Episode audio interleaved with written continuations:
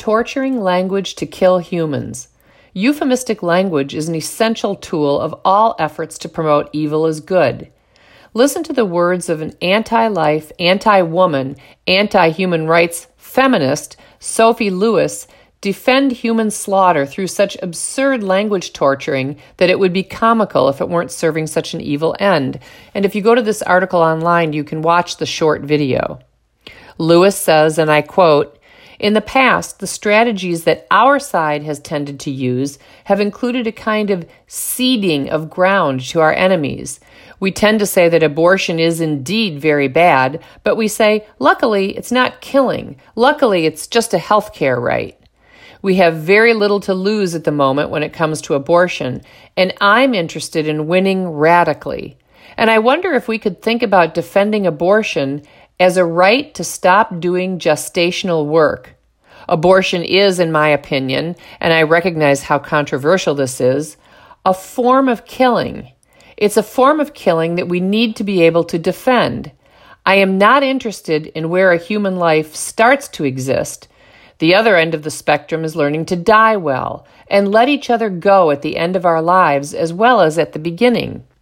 But looking at the biology of this kind of hemochorial placentation helps me think about the violence that, innocently, a fetus metes out vis a vis a gestator. And that violence is an unacceptable violence for someone who does not want to do gestational work.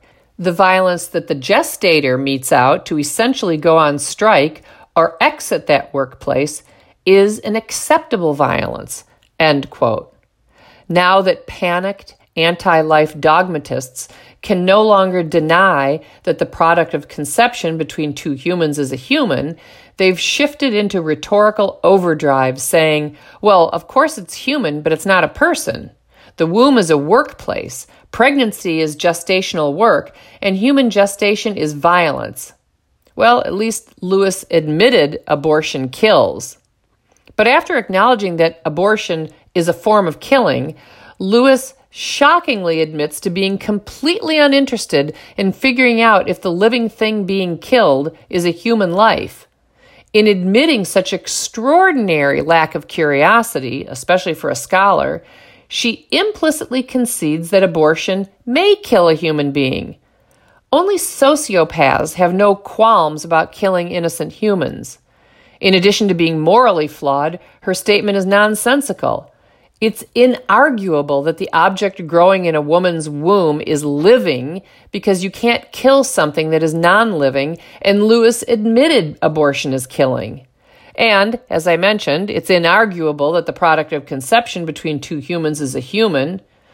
So Lewis knows that abortion kills, she knows that the thing abortion kills is alive, and she knows that the living thing abortion kills is a human. What the heck is hemochorial placentation, you may be asking yourself. And how does it do violence to gestators? Well, defining it is easy peasy. Hemochorial placentation is a $10 technical term that refers to the natural process by which a mother's body sustains her developing offspring by bathing his or her chorion, the outer layer of tissue enveloping the baby, in nutrient rich blood, hemo, via the placenta, placentation. Hemochorial placentation doesn't mete out violence, innocently or otherwise, unless, of course, violence is redefined to include nonviolent natural processes.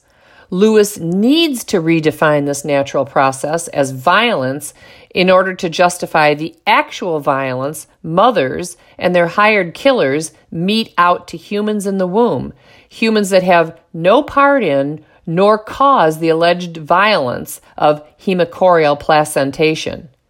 Lewis, author of the book Full Surrogacy Now Feminism Against Family, should be able to notice the difference between letting each other go at the end of our lives and voluntarily snuffing out others at the beginning of their lives.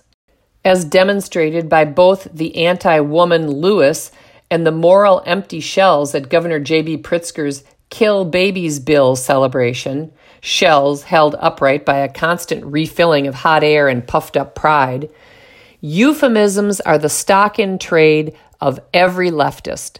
Recently, New York Times writer Alan Blinder, I kid you not, that's his name, said this I kid you not, and I quote Louisiana lawmakers voted on Wednesday to ban abortion after the pulsing of what becomes the fetus's heart can be detected.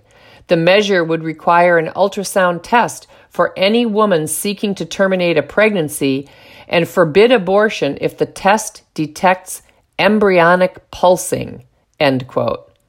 Someone should drive a stake through the New York Times organ of pulsing and then through their embryonic organ of moral reasoning.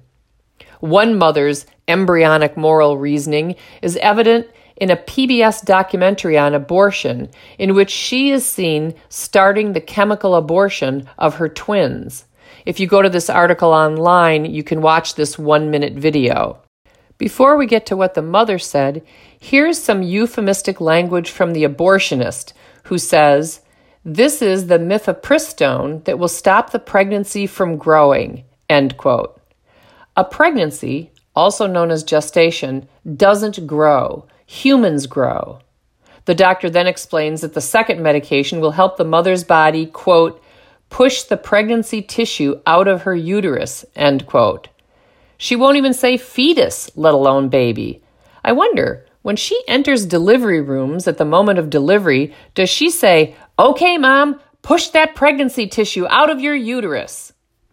End quote. Doubtful. Finally, hear the empty and chilling words of the mother spoken about and to the twins she's aborting, and I quote her What I hope I feel is a sense of peace, not only with myself and the decision that I've made, but also of a sense of peace with these two beings that I've chosen not to bring into the world. Thank you for choosing me, and I'm honored to be given this gift of life. And also, I can't do it right now. End quote. Can't or won't. Soul sickening, dishonest rhetoric.